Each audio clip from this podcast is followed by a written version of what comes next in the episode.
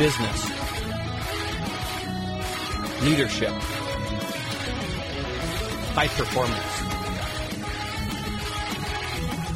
the journey.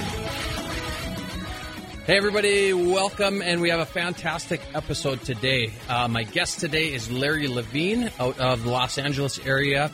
Uh, and Larry is a best selling author of the book Selling from the Heart and the co host of the Selling from the Heart podcast as well.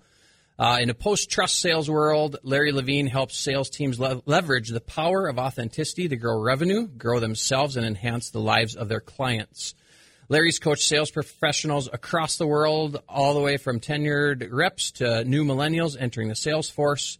And the unique thing about Larry is all the professionals he works with greatly appreciate the practical, real, raw, relevant, and relatable and street savvy nature of his coaching. Um, which will definitely come through in today's episode here. Uh, Larry is definitely not shy when it comes to delivering his message. And in a world of a world full of empty suits, he's passionate about helping sales reps succeed by helping them uncover their true value before they get visible. So, Larry's leading a revolution of authenticity, integrity, and substance in the sales profession.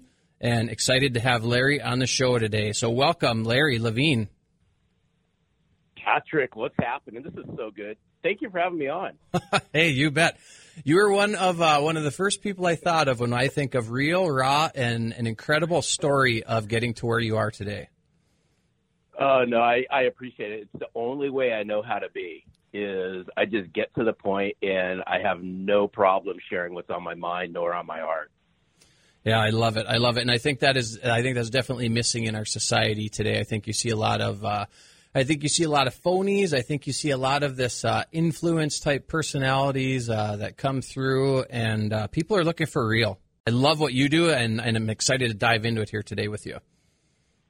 No, I, you know I appreciate it, and and it's so interesting. Um, I just want to touch on real just for real quick. Hey, you like that? I'd like to touch on real real quick. How'd you like that one? Is I, I just think with the uh, with the advent of social, right? I'm not here to bash social by no means, none whatsoever. And I just keep social. I'll kind of put those in parent, you know, in quotes. Is it's just become a breeding ground for people leading a life that may or may not align to what they really are face to face. And you know, I, I share this because it's so easy to connect with people, right? It just, I mean, think about this, you know, Patrick, how you and I connected, right? It's so easy for people to connect, but it's been difficult for people to truly connect. Mm-hmm. Because every, everyone, everyone, right, is holding judgment against somebody else, or they're putting up a facade, or, or, or they're saying things that they think people want to hear, as opposed to just letting it loose, right?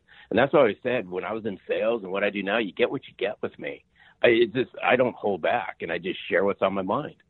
But that's the that's the real part of this is I think if you're going to get to know somebody, I don't care what career you're in, if you if you're going to truly get to know, let's say your customers or your marketplace or your centers of influence, then just be real. Be real with yourself and be real with the people you come in contact with. Yeah, absolutely. You know, I think it's always ironic when people talk about, you know, like like filters on social media, and I think, you know, the idea of a filter is to strip away things and show um, what's really there. You know, and the reality is filters actually cover up the real person. You know, whether it's a picture, whether it may be whatever. But um, yeah, I hear you on the social media piece. That is for sure. So. Well, Larry, yeah, uh, Larry and I just uh, for for our listeners, Larry and I connected over LinkedIn a while back. I know we have some common connections up in this area as well with some different salespeople, some CEOs and such. But uh, I'm super excited to get into his story uh, because he has a fascinating one. Um, and one of a true metamorphosis, but not one that you would, one that's uh, definitely not typical in the fact that it happened so much later in life. And uh, Larry's going to dive into that in detail for us. But yeah, originally from Thousand Oaks, California. Uh, I know, Larry, the first time we talked, you said you grew up in the concrete jungle, which is uh, quite a difference from here in the Midwest. Oh, you, you know, it, it's. I always I share with people my idea of quiet is not what your idea of quiet is, right, Patrick? My idea of, of quiet is just you know, walking around downtown LA. That that's kind of quiet for me, even even though it's chaotic. But yeah, I spent, gosh, 28, 29 years in the Office Technology Channel, all in Los Angeles. And and that's like you know I always refer to it as the concrete jungle. But that's what I grew. That's what I grew up with. With I grew up in the hustle and bustle, and and the and the fast paced world, and and even even in a laggard, backward sales channel that I grew up in, I still made it work for one simple reason. And and I came out of a chaotic sales channel, right? The office technology channel, otherwise known as I sold copiers my whole entire career. Mm-hmm. Is what made what I think made me different than everybody else is I was willing to dig in deep. I was willing to do the things that many in sales weren't doing. And yeah, you know, I grew up in a concrete jungle. I sold copiers in one of the most competitive markets in the United States. But what made me different was my ability to, and I always said I had a sixth sense. I was really cognizant of my surroundings, Patrick, and not not where like I eavesdropped on things, but it was like that sixth sense. I was aware of you know how people treated their customers. I was I was aware of how the bullpens were operating, and I learned early on in my career that if I was going to stand out, if I was going to stand out and and be different, then I had to do a couple things. I had to really get to know who I was and I had to really understand it. And then the second thing is, is I just had to deliver what my customers wanted. And that's what I did. I was willing to ask the questions that many in sales weren't willing to ask. And that was, you know, what do you like? What do you don't like about salespeople? What's a great experience? What's a horrible experience? You know, when when's the last time you had a really great wow moment from a sales rep? Mm-hmm. See where I'm going with this? Oh yeah. And I just and I and I just kept parlaying that. And what what was interesting, I just I just wrote an article about it around curiosity, and I learned this on early on in my career. I was always asking questions. I was always asking why, because I held myself to a higher degree of standard than many in sales were willing to hold themselves to because I was on dysfunctional sales teams with dysfunctional sales managers. And I said, you know what? If I'm going to succeed in sales, then I have to do something different. And I became my own sales manager. I write about it in Selling from the Heart. I held myself to a high degree of standards, a high degree of accountability, and I paid attention to my professional growth. And I also paid attention to my professional growth with my clients because I knew that the more that I grew with them, right, the more that I knew about them, the more that I grow with them. The more that I'd learn from them, the more that I would earn from them. Just little things. And that's what I did for, gosh, 28, 29 years in the copier channel. Mm-hmm. And I, and I know before we before we dive back kind of into your past, Larry, of, of growing up and some of the some of the challenges and pivots and things you've made, I know you mentioned, and the big idea that you push is the idea of empty suits, and I'm super, super intrigued by that. And I know, and I want to dive into that a little bit first with our listeners. Of, uh, you know, regarding sales, a big myth, a big misconception out there is, you know, all salespeople are sleazy. They're used car salesmen. Um, it's funny because this morning I literally had a conversation with someone about uh, the used car salesman you know, that picturesque salesperson with their hair slicked back and telling you what you want to hear and such. But um, give the listeners just a bit of an idea of what, what is an empty suit when you refer to that. Yeah, no, oh, it, I, I love it. It's, it's probably one of the most favorite chapters in Selling from the Heart. And it's the last chapter where I, I kind of tie this all together. And I just want to preface this, Patrick. I, I'm not here to cast disrespect or a big dark cloud over sales because I'm a sales geek at heart. But when I when I push the button with empty suits, it's conjuring that picture in people's heads, right? And by the way, I will I, I will I'm going to hit this one head on. The sales world's done it to themselves. I will tell you that right now. Is when I when I say empty suits, it's to say, hey, listen, people. If you're not educating your customers, if you're not educating the buyer, if you're not engaging with them, if you're not bringing passion and purpose to what you do, if you're not exciting these people into a conversation, then first of all, they look at you as that prototypical sales rep. You got nothing there, right? Yeah, absolutely. all style, no, all, all, all style, no substance. I, I'm a big believer in that, and it's you know I always say a picture casts a thousand words.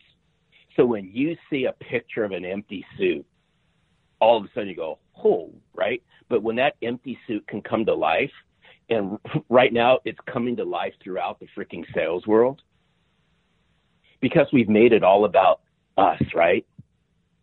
And and in the last chapter, selling from the heart, you know, I, I put a bow on it with a with a manifesto as I bring the last chapter about being an empty suit to life. I said, hey, listen, when we when we lead with our wallet and not our heart, people smell it. People smell that prototypical salespeople person, right? And whether many in sales believe it or not, the buyers and your customers are a lot smarter than most people think they are. They smell emptiness. And what's what's really interesting is we mask all of this, right? We mask all this with fancy suits, right? And I always say mm-hmm. Armani suits, Rolex Rolex watches, and fancy cars mask insecurity. uh, yeah. I mean, heck, I I drive around. I'll tell you, I drive around in a 2008 Honda Civic Coupe.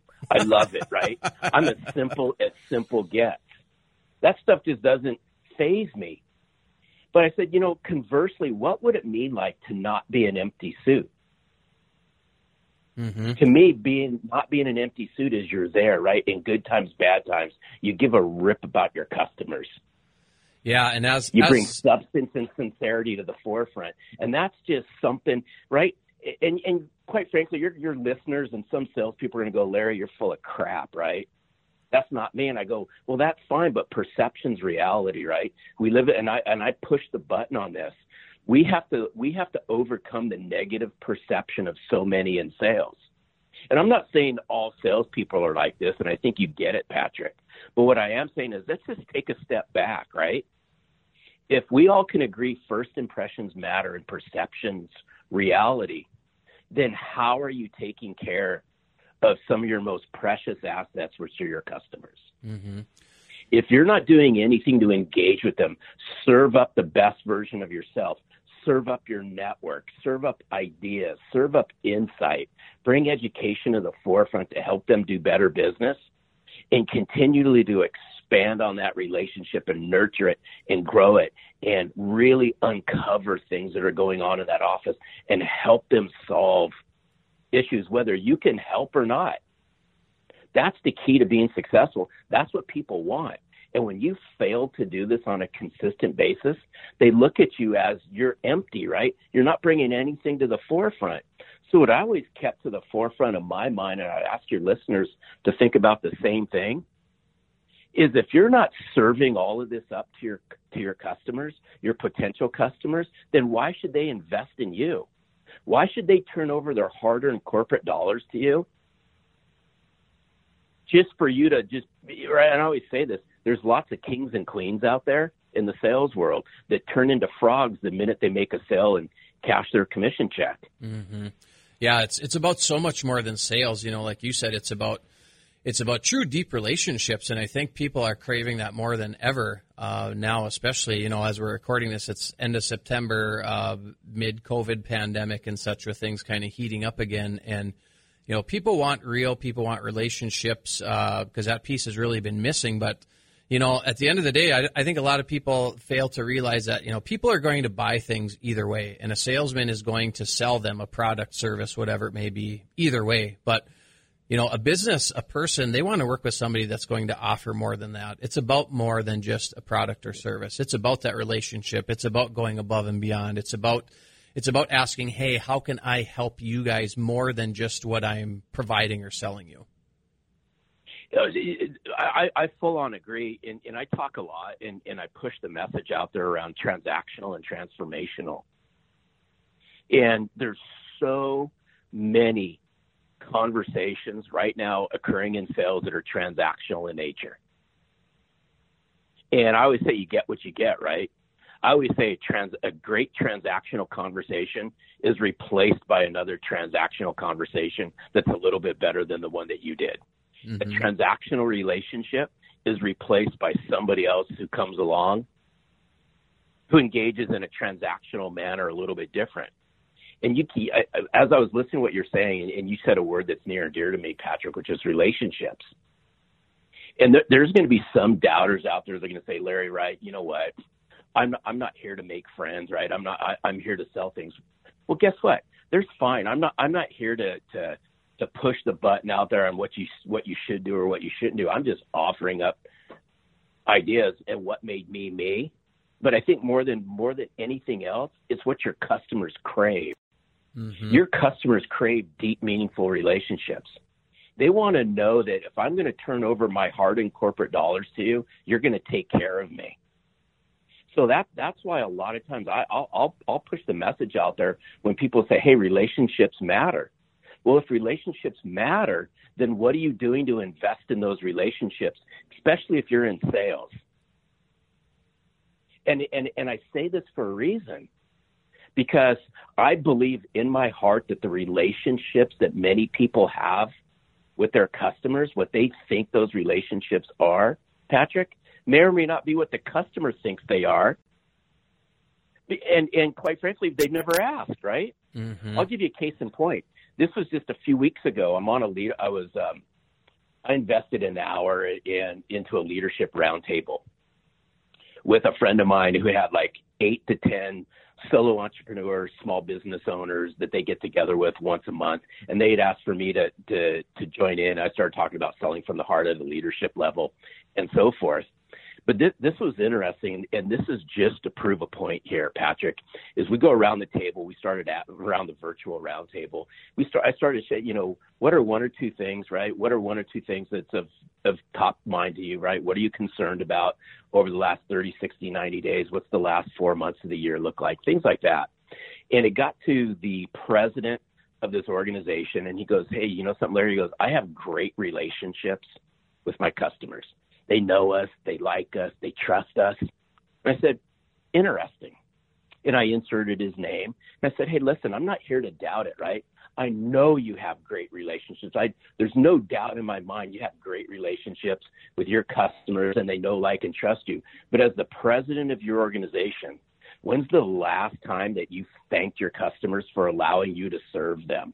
When's the last time that you've gone face to face, if they could, depending on the situation at hand, or a virtual face to face and say, hey, you know what? What's the value that we've been bringing to your organization?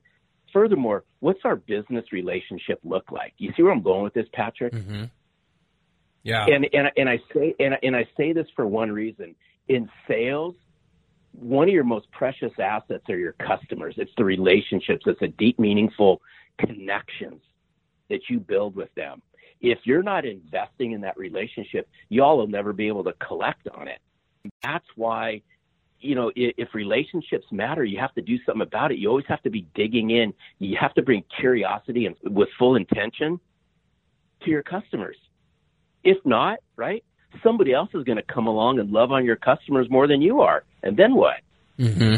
Yeah, I know one th- one thing I always tell um, potential clients, you know, in working with small businesses and such, I always, you know, when I always present my 90 minute meeting to them and give them all the info and uh, everything they need, I, you know, they always ask, you know, what's one of the big differentiators um, uh, that that you that you present compared to you know somebody similar, and I always say, you know, one of the biggest things is I want to form a very very personal relationship with the people that I work with. You know, I want to know the names of your kids. I want to know what your interests are you know, and I love to follow up on those kinds of things because it is it is so it is so so much relationship based. That is for sure.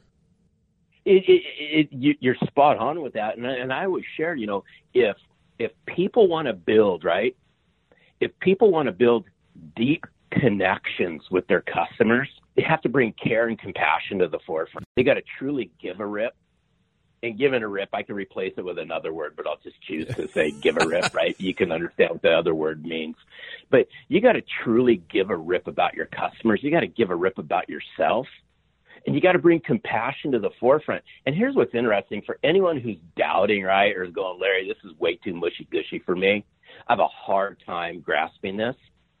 That's okay, right? But I promise you this if you went face to face, belly to belly, virtual face to face, and virtual belly to belly in some instances, and if you asked your customers what do they really want and you listen, I promise you this, they will share what we've been speaking about with you. Oh, and you, you use the magic word right there too, Larry, the L word, just listen.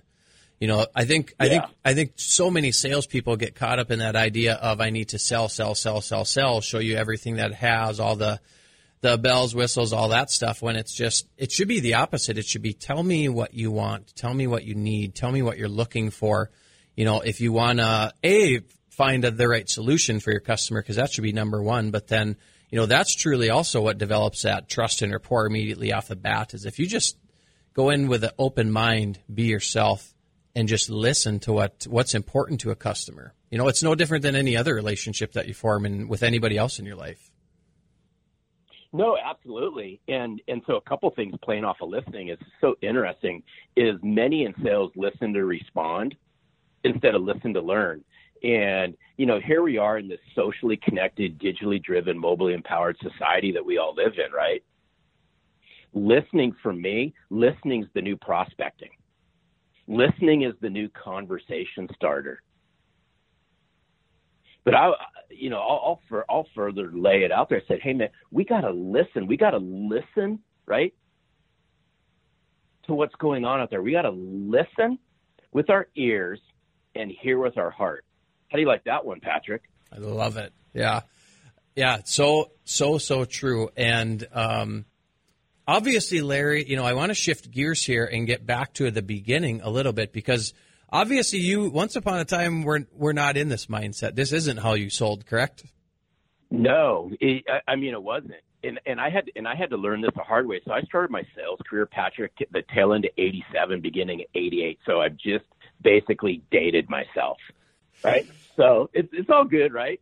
But you know, I, I I grew up in a world prior to the internet, right? Prior to all the fancy tools that we have today, is I grew up with the phone, and that was it, right? Mm-hmm.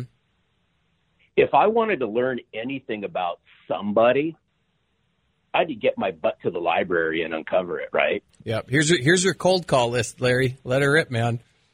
Right. So I, I, I mean, literally, I grew up in a world where I had to make, and, and what's so interesting is this world still exists. Sad to say, this world freaking still exists today. I grew up in a world where I had to be out of the office by nine. I had to come back by four. I had to make 50 to 60 cold calls every single day.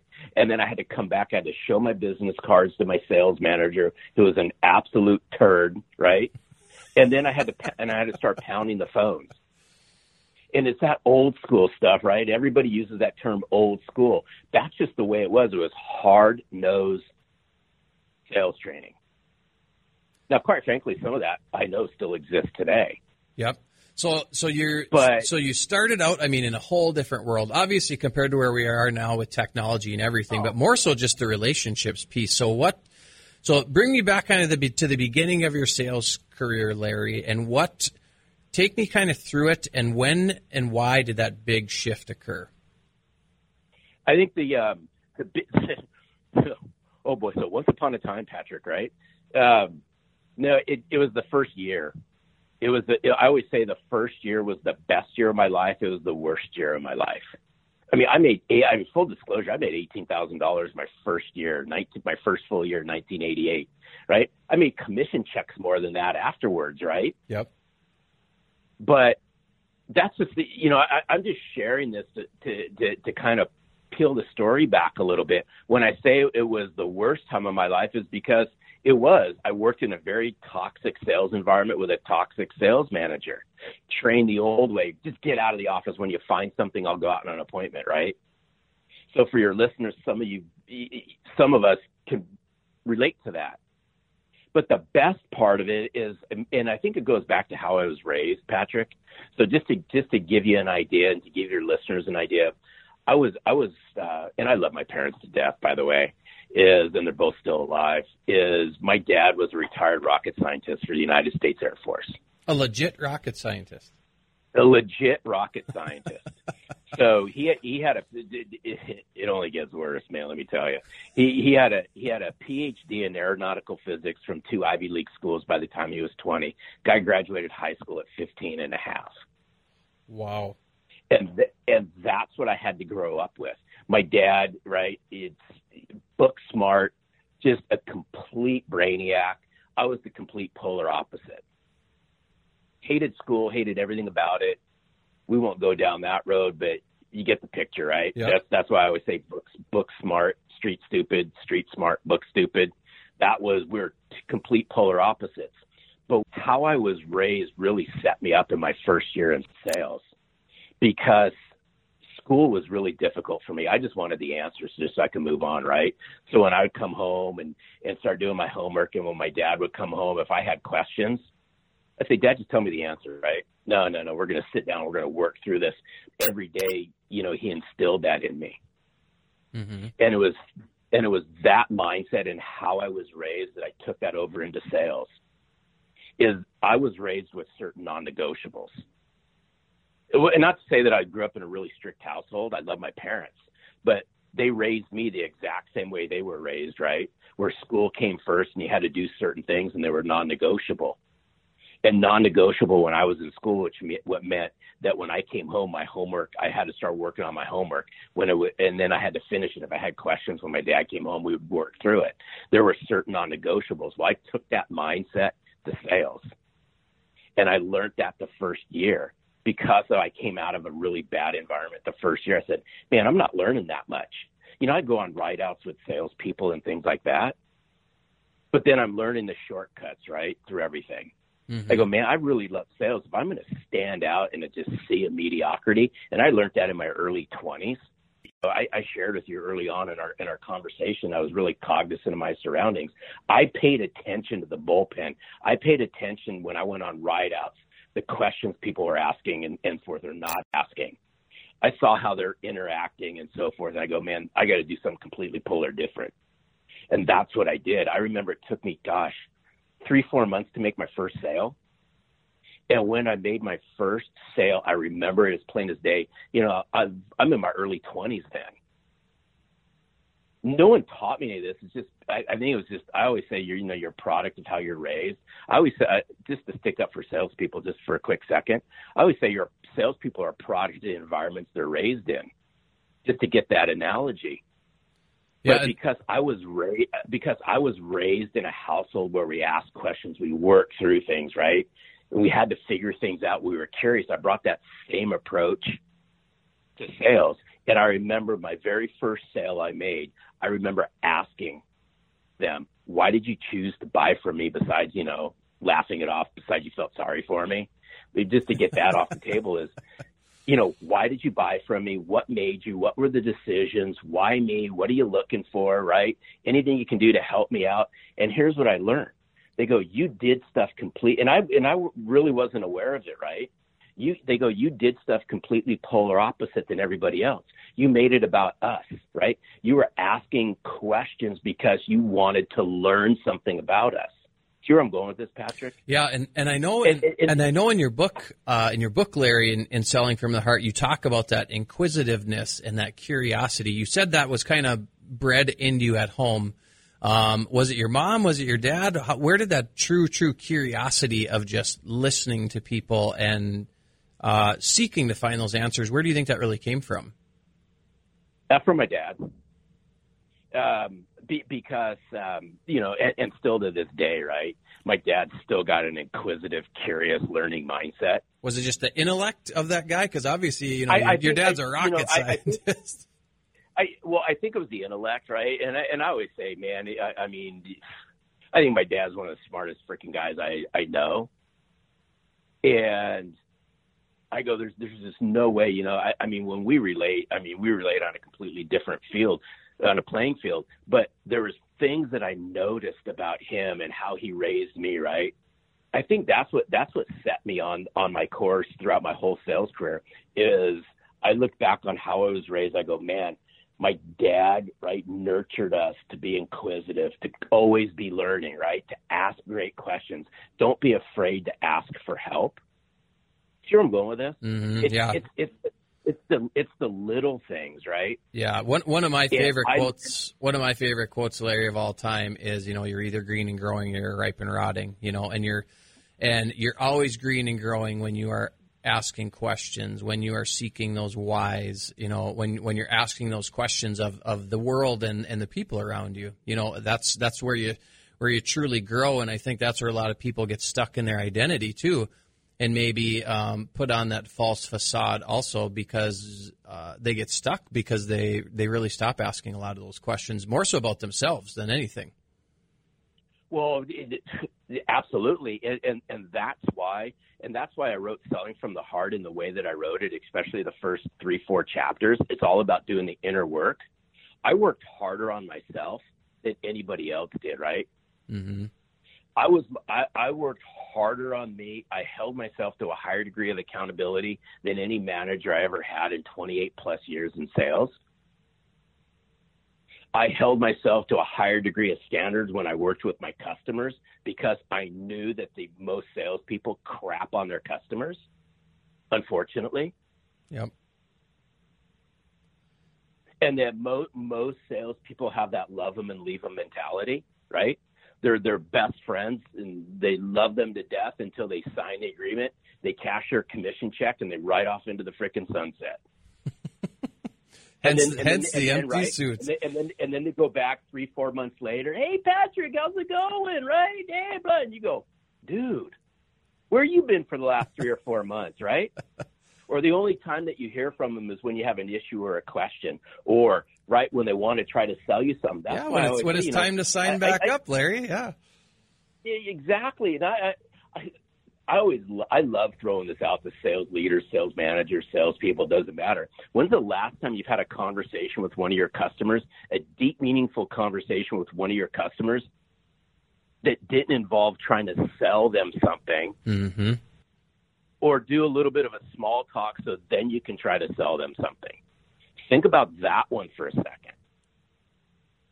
Yeah, just just check in on them just check in, see how things are going. You know, yeah, that personal connection. Larry, uh, like you said, the first year of selling was obviously a huge, huge learning experience. You said it was your best, your best year, your worst year.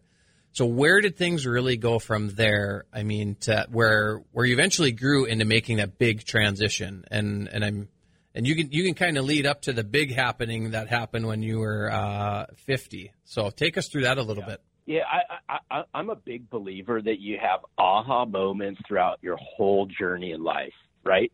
Whether you're in sales or any inside of any professional career, we owe we have reinventing moments all the time, whether we whether we want to believe it or not, right? So obviously, my first reinvention was my first year in the office technology business, right? Mm-hmm. I learned a lot the first year, and I had to transform myself. And I was still in my early 20s creating my persona and how I wanted to walk, talk, and breathe in the sales world. Well, then my second aha transformation moment happened about five, five and a half years later. And it was right around my son, who's now 26 years old. Uh, he was born two weeks later. I had an aha moment, right? I found out the company I was working for was going to sell to a bigger organization. I didn't want to be a part of it. So I quit on the spot. Literally, Patrick, quit on the spot. Mm-hmm. And I remember having, I remember coming home and I tell my wife I just quit my job, and she goes, right. She inserted a bunch of nasty words, and then she goes, you know, our son's two weeks old. I said, I totally get it. Trust me on this one. I will find a better situation. Yep. And a couple days later, I walked into a brand new situation. I was the first employee, first salesperson in a brand new startup company in the office technology space, right? So, how many people would go into a brand new situation with no customers, no anything? Not very many, right? But again, I doubled down on myself. I took my first five years plus in sales and how I held myself to a higher degree of standard. I doubled down on myself and I parlayed that into a 19, almost 20 year career with the same company.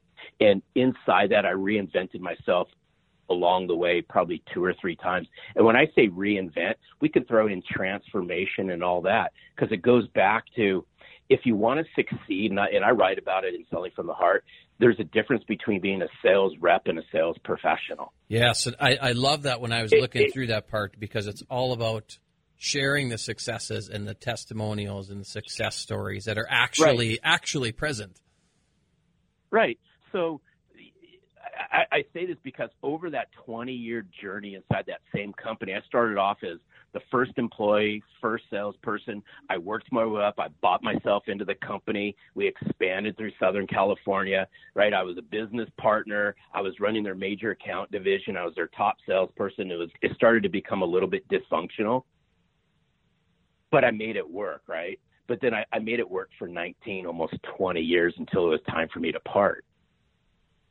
But I, I, I share the whole transformation and reinvention because I'd like the sales world and I'd like the professional world just to hear me out on this is we got to always be learning and we got to always be growing and we always have to be reinventing ourselves for one simple reason our surroundings and everything else is rapidly changing around us and if we don't we're going to get left behind and what i saw in sales was i saw this that people were just not willing to try new things thus they would never grow right mm-hmm. Well, I think you and know, I was, you know, the thing, the that? thing, the thing I've seen, Larry, in individuals um, when I used to do a lot of one-on-one high performance coaching was. I think I think a lot of people are missing that balance and especially fulfillment in their life more than anything because they have stopped growing, because they've stopped being curious about themselves and they've and they aren't fearless. You know, where I think you you were on the flip side of that where you were always willing to or maybe not always, but at least um, at that point in your career where you were willing to take on those new things, those new challenges, and it was just like you said, uh, maybe not so much a, a, reinvention, but really just metamorphosizing into the next phase of your life, uh, not just professionally but personally as well. I would imagine. Well, yeah, but, but here, here's the interesting thing, Patrick, is I'm not a I'm not so much a personal risk taker as I am a business risk taker. Interesting. And and and that's that's what that's what blows my mind, right? So um, I have a lot of my friends who are adrenaline junkies, right? They're risk takers in their personal life. I'm not. I, I'm real conservative when it comes to my personal life, right? And and the risks I take and so forth. But when it, it's really interesting. But when it comes to business, I'm never afraid to try new things. Never and that and, and it's really interesting but that's just it's worked for me. Some people are going to go larry you're full you're you're weird right? You're a box of rocks on that one. But i go but you know what? I was like that in sales. I was always willing to try new things as a sales professional in order to grow and in order to stay what i call on top of the totem pole right? I wanted to be leading out in front instead of watching people from behind. And that's how I led my life in my sales career. And that's what I do now. Hmm. Awesome. Oh, I love it. So, I mean, uh, many, many decades in copier sales, correct? Yep. 28 years. So, I mean, that's, that's an old school industry, Larry. Oh my gosh. It, it, it, you know, it, it's it's so it's so interesting. It provided very well for my family. I'm not here to slam it by no means, Patrick, but it, it's just so interesting that I always say 1990s are alive and well in most sales channels right now, right? Mm-hmm. Because they have it, it. It's like the way they grew. It's like all of a sudden they stop and they go, okay, we became successful using these tools and all that, so we'll just continue using those same tools. Yep, well, guess what? You, you, get left in the dust in a world that's ever changing. Yeah, if you fail to adapt, so we, especially in sales. Yeah, exactly. You know exactly. And and and here's here, here's the misalignment part of all of this, right? Whether that be the sales channel that I came out of, which is the office technology channel, or you name any, you know, insert any other channel name is it, it's so interesting how many are talking about digital transformation or they're talking about we'll transform your workplace environment we'll transform how you whatever with some software whiz bang and i go isn't it interesting that they talk about it but yet they have a hard time transforming themselves and some of their go to market strategies right? But they'll talk a great game but the talk doesn't match the walk. Mm-hmm. if you get what i'm cooking. Mm-hmm. And how, how, I always say, you know, how can you, how can anybody in sales or in any career, right, look their customers in the eyes and talk about this is how you, you know, here's some ideas to help you do better business. If you're not willing to transform yourself, exactly, yeah, yeah. You, how does if, that work? Yeah, yeah, giving giving the advice that you aren't taking yourself, that's for sure. Right. It, it, it, it's a re- it's, it's not a very good recipe for success, my opinion. Yeah, and, and like you like you alluded to earlier, uh, alluded to earlier, Larry. You know, people can see through that. People will see through that very, very quickly that um, that you're stuck. You know, you're stuck in right. the way that you do things. You're stuck in how you how you deal with people, how you communicate. And they're going to find the people that don't do it that way and that, that are that are playing the game in a new way. Oh, I, I know, and, and you know, and I'm a alliteration freak, so everything's got to start with the same letter. But that's just my sickness that I have. but what's what's interesting is, you know, how many people out there now, when they connect to somebody, can deliver their message with clarity. They can deliver their message in a concise manner with conviction, right? And I'll layer on top of it enthusiasm, passion, purpose, with intention, right? I get fired up when I talk about stuff like this. How many salespeople get fired up talking about the things they sell? Not mm-hmm. very many, Patrick. Yeah, just having and that's a, sad. Yeah, just like you said, just having a passion for it. And I think, you know, I see that all the time, Larry, too, in just organizations of it's not just the sales problem. I think the salesperson's problem. I think it's an entire organizational problem of not knowing who you truly are, what's your vision, what's your long term goal, where you're really going with things. Uh, you know, and if you don't know that as a company, you sure as hell aren't going to be able to sell it to anybody or the product or service that you have related to it. No, no, spot on. Because w- one of my biggest things I go, if you look at it, um, if you look at leadership today, business executives, right, at the, at that C level, they're visionary people, right? When when they all get together, they're discussing where to take their company six months down the road, a year from now, right? Mm-hmm. And salespeople need to take that same approach. And that's why I'm a big believer leaders cast vision. Well, guess what? I believe salespeople are leaders, sales professionals are leaders. Mm-hmm. Yeah, and you're not just selling a product. They, you know, you're selling, like no. you said, you're selling them the future because whatever you're selling right. should be progressing that company. So if you can't help them have a clearer vision of where whatever you're selling is going to take them to, um, that's going to be a problem. Right, because I, I always say, you know, what's your vision, right? I always ask salespeople, you know, what's your vision? Where do you see the business world at? You know, if if you ask any, if you ask the executives out there, what's your company's vision? You know, where where do you see things six to ten to twelve months from now? you're probably going to get an answer, right, Patrick? Mm-hmm. You, you're not going to see, right, as 2020 has been some challenging, turbulent times. We all know that. Now, maybe in the very beginning, you saw executives sitting around boardrooms virtually, right, going, oh my God, what just happened, and things like that, as did everybody. But guess what? Then they started to buckle down and double down and say, okay, what's our business look like? You know, what's the rest of 2020 going to look like? What's 2021 going to look like? See where I'm going with this? Mm-hmm. And if executives can do that, my challenge to the sales world is you all can do the same thing. But unfortunately, you got a lot of salespeople that have just sat around the virtual water cooler for most of 2020 talking about how bad things are instead of double downing on themselves and being inquisitive and being curious and learning and growing and all that. You've got a lot of stagnant, complacent salespeople out there, and that's why I said, you know, if there's anything that I've seen in 2020, there's a cavernous gap, Grand Canyon-esque in nature between a sales rep and a sales professional, and 2020's just exposed it. Mm-hmm. It's just exposed that the sales world can do a whole lot better than they're doing.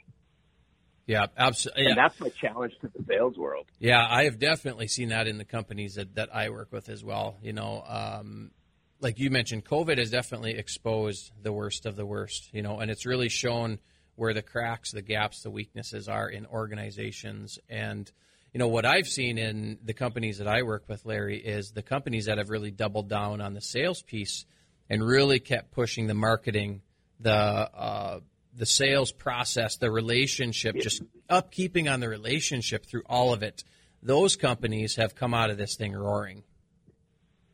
Oh, dude, hands down. And and here's the interesting part of this. And I, I will I will share with people, and this is this is I'm being massively sincere with this. I said, you know what, COVID, right? Not to go down the COVID rabbit hole track, Patrick, but I'm a firm believer that COVID was the best thing that happened to many in their sales career and to many businesses for one for a few reasons and I'll tell you why. It was the biggest reset button out there. It caused mm-hmm. people right now. I'll throw a bunch of re words out there. It, it, it caused people and organizations to reset. Right. It caused you know salespeople and their companies to re-engage, reconnect. Right. Get reacquainted with their customers, recommit. Right. Yeah, absolutely. Whatever other re words you want to use, you know, that tack onto that and it's and it's those organizations and it's those salespeople that double down on themselves, their organizations, their companies. Now I want to layer in the soft skills behind this because it, it, it's my I, I talk a lot about you know in a, in a post trust sales world, right? The, the thing that salespeople have going against them is people just don't trust them, and rightfully so, right? Mm-hmm. It's one of the most non-trustworthy, you know, professions that's out there, and that's sad. But it, here we are in this post-trust sales world where people are skeptical about everything salespeople have to say, and their bullcrap meters are sky high, right? So we have to deal with that. Now we have to layer on top of that. We're going to push through this pandemic, and we all know things will get better. So now, how do you have to walk, talk, and breathe in a post-trust and a post-virus sales world? Well, guess what? If there's anything that I've noticed throughout 2020, it's how much compassion, empathy, love, caring is being thrown out there. Amazes. It's it's just like it warms my heart. You know, words like genuine, real, authentic, care, compassion, loving. Those words have been thrown around a lot, but it's those it's those companies, it's those salespeople that take that to heart and re-engage with their customers. It's the soft skills it's the compassion, the caring, the love, the respect, the appreciation that you bring to your customers will forever change the course of those relationships. That's what I'd encourage people to think about now as we push through, right? As we're recording this, as we push through into the last 90 days of 2020. Right now, mark my word, it's how sales teams, it's how businesses have taken care of their customers during COVID that they'll remember. They will not remember all the great times in 2019. They're not going to remember everything that happened up until, you know, when the world turned upside down. But what they will remember is how you made them feel mm-hmm. and what you did to help them through 2020. And I always say this stuff's not rocket science. It's not, right? It's definitely not rocket science it's the little things. You must consistently do the little things. Hey, do you mind? Now I'm getting fired up. Can I share a quick story? Absolutely, Larry. so I'm I'm going to take you and, and your listeners back in time. I love my wife. I absolutely love my wife, and I love my three kids. Love them to death, and I love my in-laws. I love my parents. My in-laws. I will tell you this: my mother-in-law is from Mississippi. My father-in-law is from Oklahoma they are just good old people, rednecks to the bones, and very proud of it, right? And I and I remember this goes back. I was dating. We, were, my wife and I were dating at the time, and her parents knew it was starting to get serious. And still to this day, still to this day, my mother-in-law still calls me boy. Right? She knows my name, but it's like it, it must be a southern thing, right? Makes you feel like young, Larry. Says, oh, she goes, boy, right? She still to this day calls me boy with her Mississippi accent that I just won't even pretend to do. But I, but I remember I got some of the best life lessons from my mother. I think it transfers into what's going on right now where we're at. I remember we're sitting around the dinner table. Everyone knew it was getting serious, right? We we're dating. We knew the marriage question was just around the corner and so forth. I was early on in my sales career, by the way, as well. And I remember this as plain as day, Patrick. My wife's mom says this. She goes, Boy, let me tell you something. If you can't do the little things correctly, how can you ever do the big things correctly? Because it was all in how, you know, how I'm going to raise her daughter, right? We're going to get married. We're going to start a family, right? I got to provide for her. And she just says, Boy, if you can't do the little things right, how are you ever going to do the big things right? And then in the next sentence, Patrick, she goes on and says this Don't ever half ass your career, do it 100%. I love it. Those two, those two things I took to heart along with what I learned from my parents growing up, what I learned from my first year in sales, now transfer that into what we're going through. Here we are in 2020. I'm here to tell your listeners this. If you fail to do the little things and double down on the little things with your customers, how can you ever do the big things correctly? Furthermore, why are you half assing your career? Do it 100%. Double down on that. Hold yourself to non negotiable standards and watch what starts to happen. Exclamation point. I love it, Larry. Well, I know I know I only have a couple minutes left here. Um, take me through. I mean, leaving. I mean, obviously a decades long sales career. Now doing sales training. What was the transition there, and what caused it?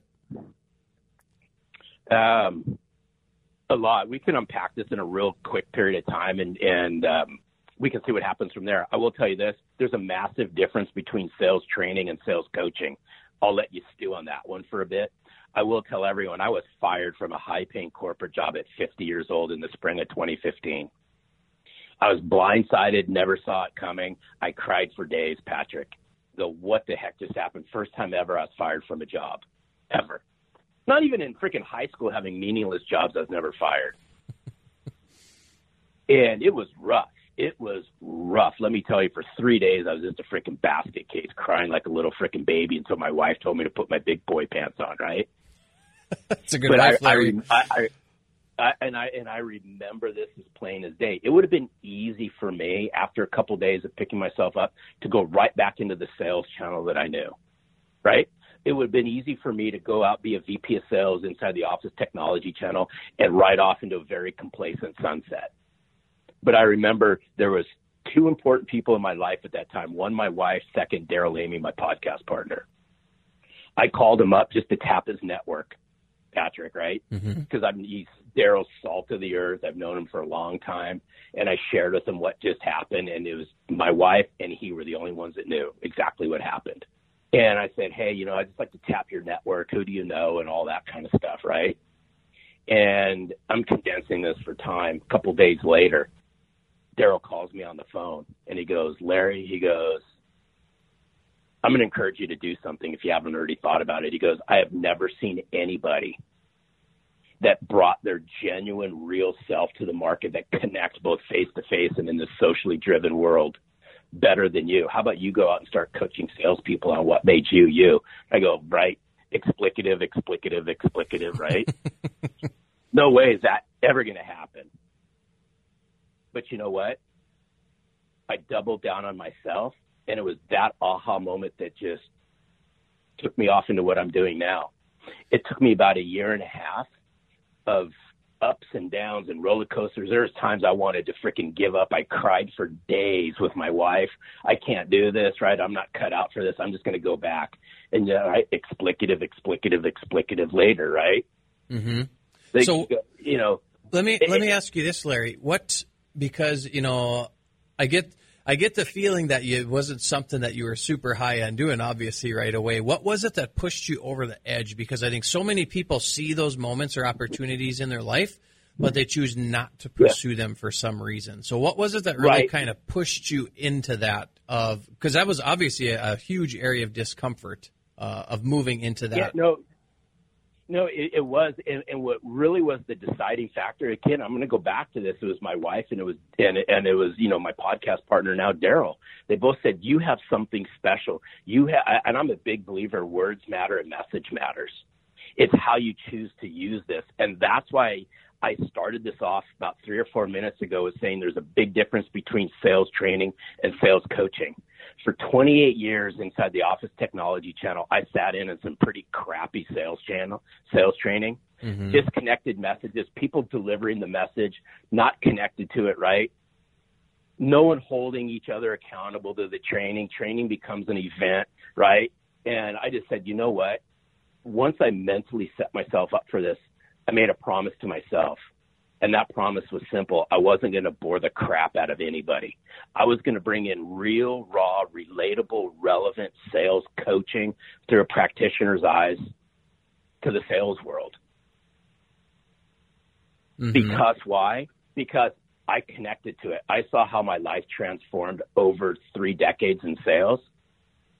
And I said, I'm going to bring hope. I'm going to bring sincerity and substance to the sales world in a world full of empty sales training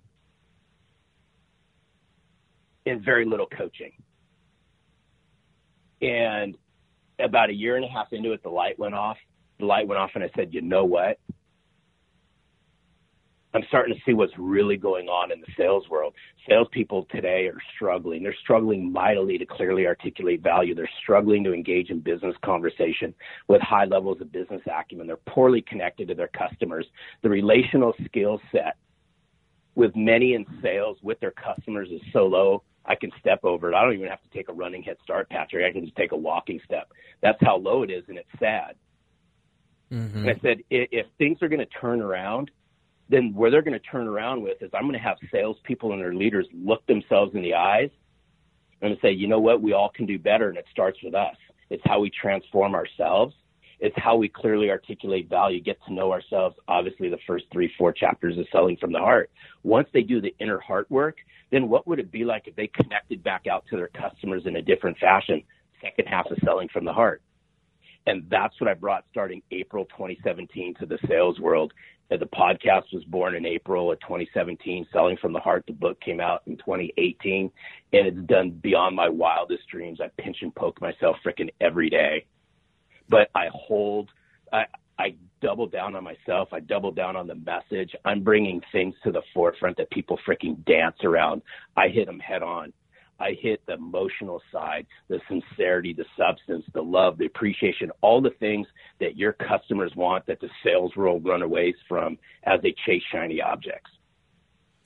Well, I know, I know, Larry, you're making the impact that definitely needs to be made with um, with those sales professionals now. And uh, last thing here is you have a revised edition of Selling from the Heart coming out in the next year here, correct? I actually will. I'm, I'm cooking on a couple things, Patrick. So I'm working. It's soon to be released, and when I say soon to be released, like very, very, very shortly.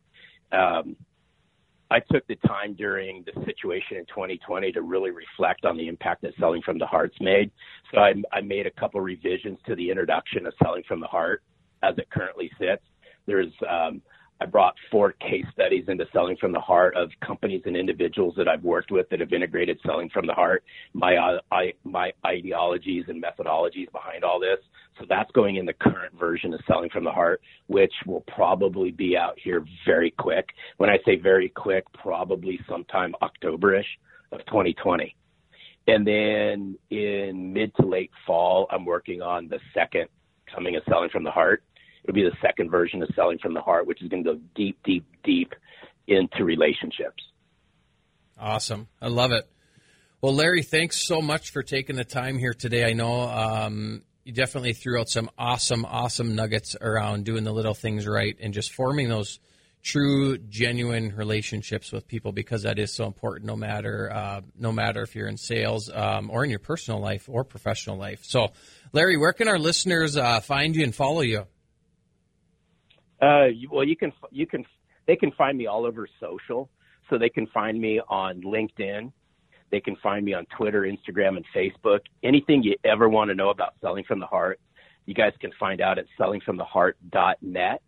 If you want all kinds of free resources, and I give stuff away like there's no tomorrow um, for your listeners, and we all have a smartphone. If you open up your text message on your smartphone, if you text the word heart, H E A R T, heart, to 21,000, so text the word heart to 21000, you'll get access to all kinds of free resources that you can download.